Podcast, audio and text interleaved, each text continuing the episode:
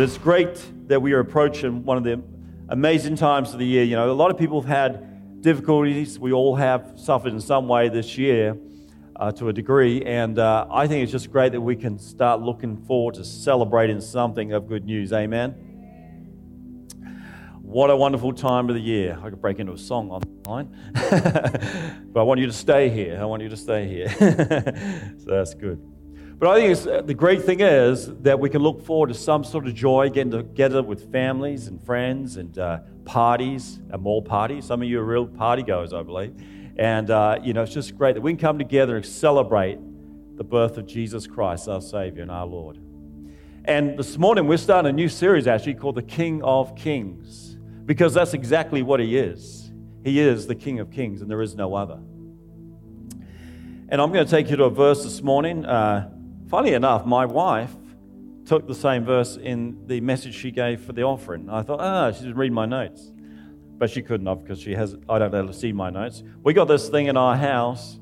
We, when we're coming up to do a message, we don't share with each other because she accuses me of stealing her stuff. And I said, no, no, no, I don't do that. I'm original.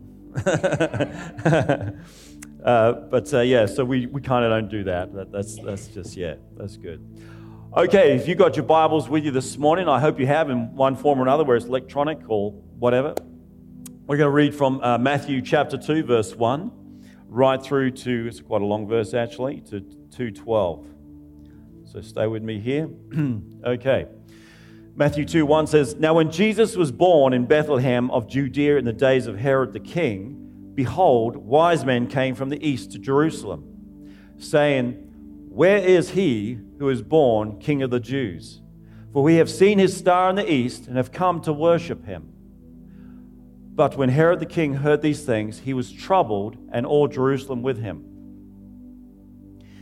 Verse 4 And when he gathered the, all the chief priests and scribes of the people together, he demanded of them where the Christ should be born. And they said to him, In Bethlehem of Judea. So it is written by the prophet. And you, Bethlehem, in the land of Judah, are not the least among the governors of Judah, for out of you shall come a governor who shall rule my people Israel. And Herod, when he had secretly uh, called the wise men, inquired of them exactly what time the star appeared. And he sent them to Bethlehem and said, Go and search diligently for the young child. And when you have found him, bring the word again, uh, sorry, bring me word again so that I may come and worship him also. When they heard the king, they departed, and lo, the star which they saw in the east went before them until it came and stood over where the child was. And seeing the star, they rejoiced with exceedingly great joy. And coming into the house, they saw the child with Mary, his mother, and they fell down and worshipped him. And opening their treasures, they presented gifts to him of gold, frankincense, and myrrh. And being warned of God in the dream that they should not return to Herod, they departed into their own country another way. Let me just pray. Heavenly Father, I thank you this morning for your word. Father, there is so much riches in your word, so much truth. And Father, as we learn from that, as we open our hearts to you today, God, I believe you're going to speak to us out of your word. That God, you'll challenge us, change us in some way to be more like you. Heavenly Father, this morning we give you all the praise, we give you all the glory. For you alone are King of kings and Lord of lords. And we thank you this day in the mighty name of Jesus. And everyone said, Amen. Awesome. I'll let you have a break, Chloe. You've been doing a great job. Thank you for that. Let's just give her a hand clap. She's doing an awesome job. We've just been testing out. Uh, Chloe had an incredible healing of her knees a few weeks ago, so we've been testing out, leaving her there all during the service, and uh, just Showing the glory of God. Amen. Fantastic. Awesome. Awesome. Okay, so we see in this passage um, the story of the wise men. Of course, everybody knows that kind of story. It's, you know, it's one we bring up every Christmas in one way or another. And um, but I found some very interesting things. You know, when you read the Bible, you come across stuff you go, hang on, I don't remember that being in there. Have you ever been like that? You sort of read the passage many times and you, you look at it again and go, hang on, someone been playing my Bible here. Is this a different translation? But you just suddenly God highlights something to you and He brings things to life to you. And so you can never get bored of reading His Word because there's something new every day. And uh, so here we see the account of uh, these wise men um, traveling. They believe that they actually traveled from, came from the east, they came from probably Persia. That A lot of theologians believe Persia. We don't know a lot about them. We don't know how many there was of them. I mean, traditionally we say the three wise men. That's only because there was three gifts, but there would have been a lot more than that for sure. And um, they were following a star. It says in Matthew 2 2, it says, Where's he who is born king of the Jews? We have seen his star.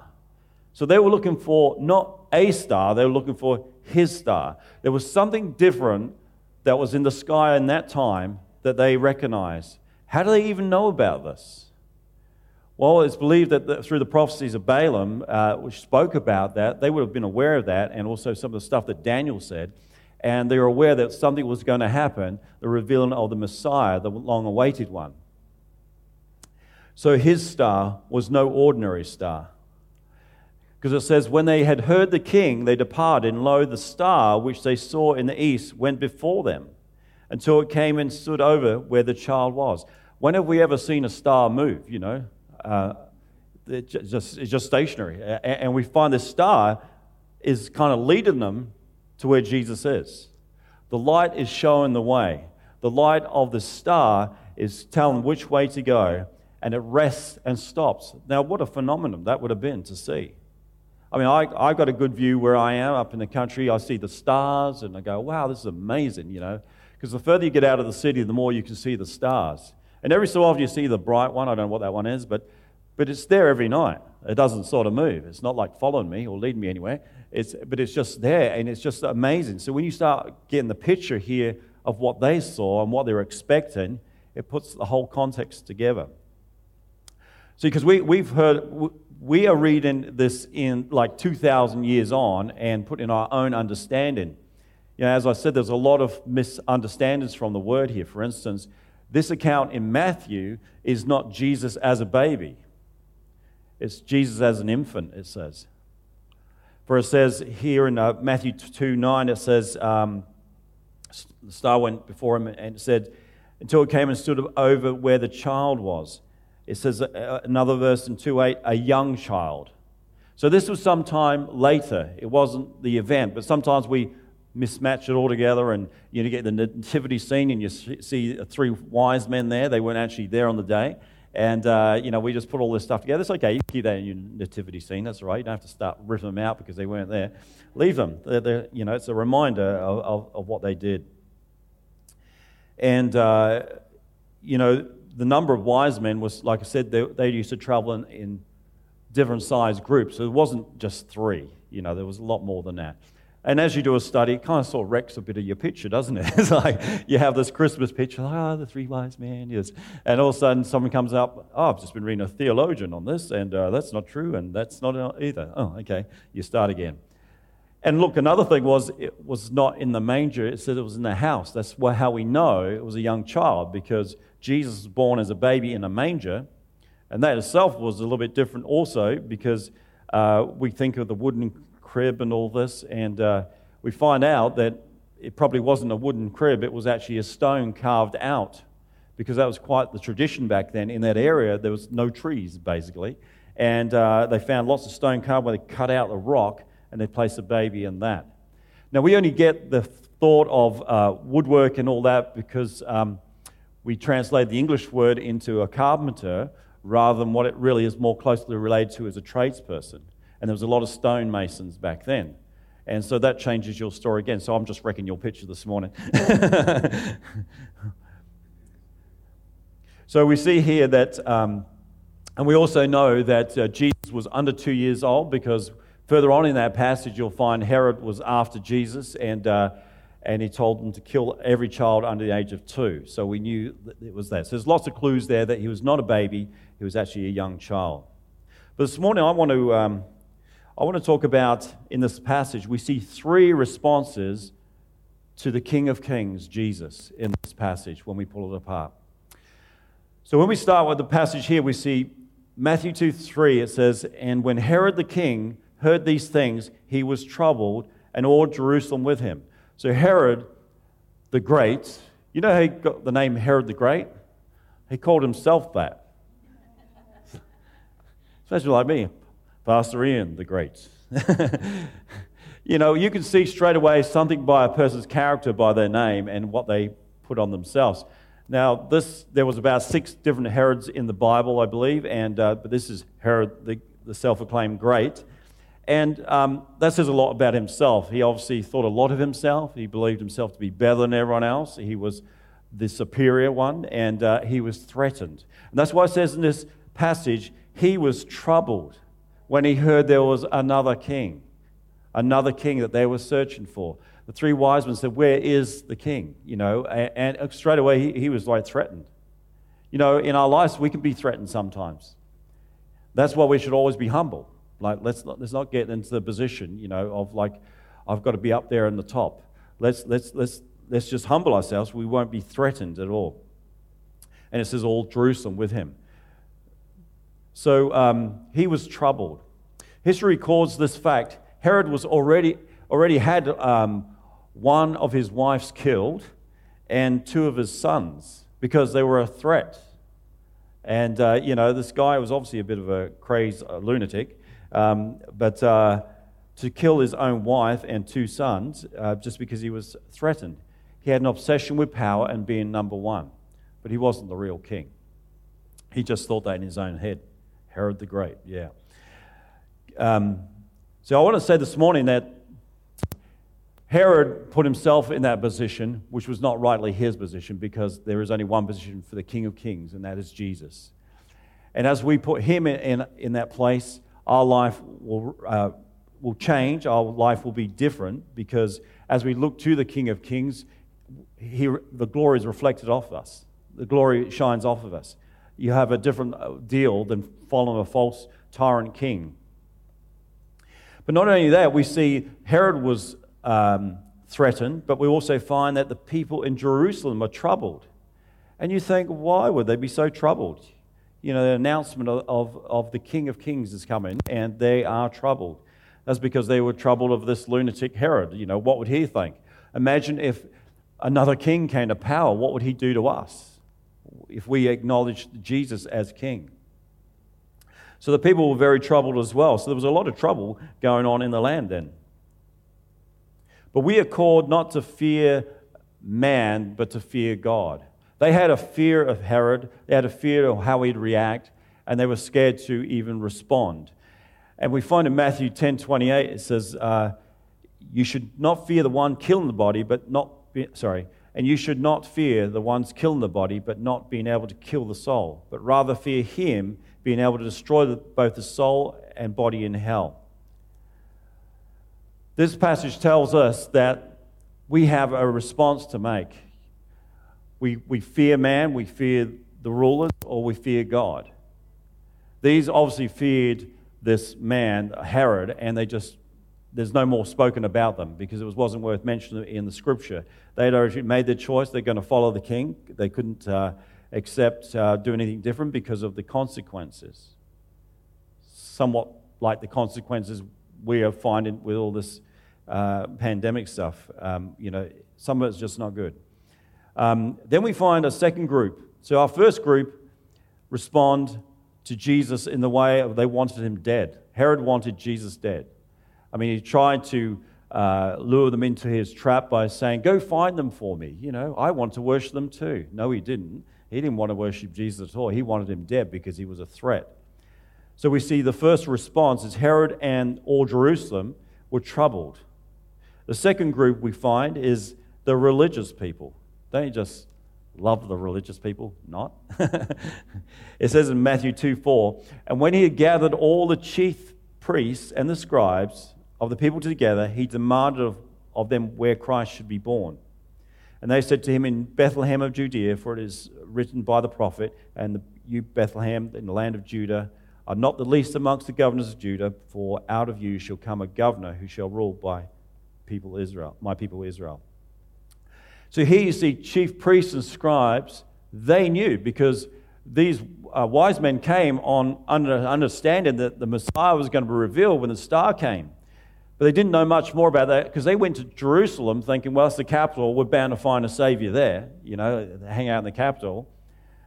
But it says he called the chief priests, Herod did, to find out, gather them together and say, okay, where's this Christ going to be? Because I have no idea. And obviously, the wise men were just following the star, but they weren't quite sure where it was. But the scribes and the uh, chief priests, they knew because the scripture actually said in Bethlehem. In Bethlehem. Micah 5.2 actually acknowledges what they're actually saying. That They knew Micah 5.2. They pulled out their Bibles and go, well, this is what the Bible says here, that he's going to appear in Bethlehem. And this was written some 700 years before, which is quite interesting, isn't it? That just shows you how trustworthy the Bible is. Prophecies come true.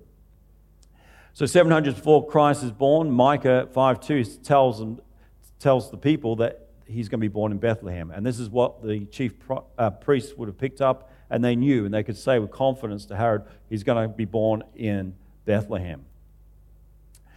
But the funny thing is, we don't see any response from them. Like, if you, if you are a believer and you were told that Jesus is going to be, let's just say, up the road, Elizabeth, and you'd go, What? He's really here? You'd be wanting to race off there because you're a believer. This is the one you've been waiting for. This is the one you, you, you, you waited all your life for. You'd just be so passionate. I'm going to get on the next Uber or bus or whatever to get out there to meet him. And uh, yet we see in the scripture here no response whatsoever from these chief priests. You know, and th- this is what we've got to understand. They're religious people, but have, as it says in 2 Timothy 3 5, having a form of godliness, but denying the power of it. And this is certainly the case here. They didn't race off. That's the end of these guys in the scripture. They don't really say what they did from there, but they didn't do anything. And. Um, they just basically disappeared off the scene. They, they, weren't, they weren't responsive, so they got the religious people who didn't acknowledge him.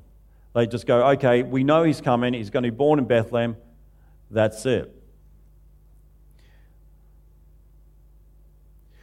Because they were also, I guess, worried about what the king would say. If we went off after him, he may come after us. If we go to worship the king or even go seek him out, Herod might come after us. See, once again, they were more worried about the governing authorities than the Word of God. They were more worried about what the king would say than uh, chasing after the King of Kings. They knew King Herod had already murdered others, so he might try it on them. You know, that's what they probably were thinking. But that's where we need to make a stand in times like that. You've got to make a decision who you're following. Are you following the fake king, who calls himself the great, or the true king who is the great? You've got to make that decision. They were worried about fallen Herod, the people, and uh, the true king, the Messiah, obviously, because they didn't, there was no actions recorded after that. Uh, you know, you would have thought they would have been eager, but there was no eagerness whatsoever. Herod didn't uh, send, even send the religious people either, because he probably might have thought that might be a threat in itself. He seemed to be a very threatened person, threatened about just about everything. He thought, okay, these are the scribes that know the Word of God, as in the Old Testament back then it would have been. And if I send them, this just may confirm in them what they've read, and, and then they'll follow him too. I don't want that happening. So it says he sent the wise men. Isn't it funny? He sent the wise men, not the religious men, because wise men will seek him. Amen. Matthew 2 8 says, uh, And he sent them to Bethlehem and said, Go and search diligently for the young child. See, he was bent on trying to get hold of Jesus uh, and to wipe him out. But then we come to the third group. So the first group was out to kill him. That's Herod and the people that was uh, troubled. Second group didn't even want to know him, acknowledge him, because they were too scared about the authorities and what they may think. And uh, what else was in that, I'm not sure. But thirdly, we find there is a response from the wise men. It says, um, and seeing the star, they, this is the wise men, and seeing the star, they rejoiced with exceedingly great joy. Exceedingly, that's the word, isn't it? Are you feeling exceedingly full of joy this morning? exceedingly. Uh, and um, it says, And coming into the house, they saw the child, Mary, his mother, and they fell down and worshipped him. And opened their treasures, they presented gifts to him gold, frankincense, and myrrh. Now, when I look to that, um, even here, and Sharon mentioned that, they fell down to the ground. You know, we, in our head, we always kind of make things nice, don't we? Think, oh, they saw Jesus and they just fell to the ground. You know, the word in the Greek would be more like this they saw Jesus, went, oh, and fell to the ground. right? Getting too old to do that. Uh, that's the sort of response because These guys, you can think they've been they journeyed about a thousand miles. They've been looking with anticipation, following the star. That's a good prop, isn't it? A good star there. They're following the star with anticipation, and, and they've started to realize this is all happening. This is real. This is the Messiah, the promised one that's to come. And they walk into the house and they see him. They are overwhelmed and they fell to the ground. They fell to the ground and they worshiped him. What a different response to the other two groups who totally missed who Jesus was. And they said they rejoiced with exceedingly great joy. Not just joy like, oh, it's great, Jesus. Yeah, we knew you were coming. Yeah. It was like, wow, you know, they would have been over the moon. They would just been incredible. And of course, that is also shown by the gifts they presented. Uh, as Sharon also said this morning, uh, gold, frankincense, and myrrh. Gold represented royalty. They, they acknowledged they were in front of royalty. Frankincense represented divinity. He was divine, and myrrh, humanity. They had a reference to every one of those gifts that were given. I want to say this morning there is only room for one king in your life, and that is the King of Kings. It doesn't matter what people say or do or whatever the government officials say, whatever, it's not in line with God's word, we don't obey it. We listen to the King of Kings only, and that's what we're here to stand for and what we're to believe. Everybody has an opportunity, everybody's following somebody. If you like it or not, you're actually following somebody. This morning, I want to challenge you is it the somebody that you should be following, or is it somebody you just follow because you're fearful? We should not be in fear of anyone, but we should be uh, worshiping the King of Kings and the Lord of Lords. You see, the truth is, whether you want to bow now or bow later, everybody in some time in the future will bow at the name of Jesus Christ. Philippians 2:10 says that at that name, sorry, at that name of Jesus, every knee shall bow of the heavenly ones, the earthly ones, and the ones under the earth, and that every tongue should confess that Jesus Christ is Lord to the glory of God the Father. Every knee, it says every knee on earth, heaven, and below. Everyone. That means nobody misses out. So this morning we have a decision to make. Are we going to follow him? Are we going to bow before him now? Or is it going to be later when it may be too late? Wise men still seek him today. And if you are wise and you've never sought him, you have an opportunity this morning. I'm telling you, this whole message gives you an understanding that there is a response required from each one of us. We could not like Jesus, because Jesus, I don't want you in my world. You're going to mess my world up. I've got it all planned out. I can't, I have no room for you. I have no room for you. There's, there's that kind of group where, like, Jesus, no, no, because you're, I've got everything happening. I don't want you coming in messing my world up. There's a second group, just totally ignore them because it may come at a cost wherever you are uh, in the workplace or in the school place, standing for Jesus is going to come at a cost. Every one of you will pay a cost for believing. And Jesus said that of himself because he had to pay the ultimate cost. But are you going to be like the third group where you just bow down and worship? Go, I'm in awe, awe of you. That's the three areas or three groups that you'll, you'll find yourself in this morning. And I just hope you find the last one. And if you're not in the last one this morning, I want to give you an opportunity right now to be in that third group where we come and acknowledge Jesus as King of Kings and Lord of Lords and worship Him this morning. I just want everyone to close their eyes in this place. In these last few minutes, this is the decision you got to make. Thank you, Jesus. If you're in this place this morning and you've never given your life to the King of Kings and the Lord of Lords, you've never made your life right with Him, you've never repented of your sins, and you need to make things right again with Him, I want to give you an opportunity to uh, have that relationship with that King, of, with the Kings of Kings. Sorry, King of Kings. Perhaps you've never given your life, you've never understood what it means to give your life. Well, it's one prayer away, a prayer of forgiveness prayer of asking Jesus into your life this morning. And perhaps you're even here, you may have done that as a child. Quite often, I hear people saying, Oh, when I was a kid, I think I did it. I'm not sure. But I've not lived my life for Jesus. Well, when we make him Lord, we're actually living for him. For he is our Lord and Savior. He saved us from our sins, which cost him. But it will cost you to make him Lord, because it requires you to live for him. So this morning, if you've never given your life to Jesus Christ, or perhaps you're not sure where you stand with him and you want to make that decision, wherever you are in this place, just raise your hand. I will see that and I want to pray with you. And uh, we're going to believe that this is a start. Amen. See the hand. Thank you, Jesus. Put them down again. Thank you, Lord. If, if you're feeling that tug in your heart right now, that's, that's, that's God just saying, come on, you've got to get this right. He won't force you, He won't force you to do anything.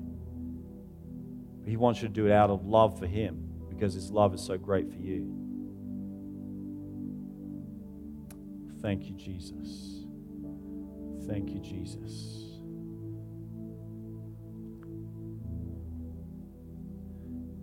A small voice is speaking to you this morning. Don't resist it. I'm telling you, you don't bow your knee now, you'll bow it later. But later won't be in the same circumstance.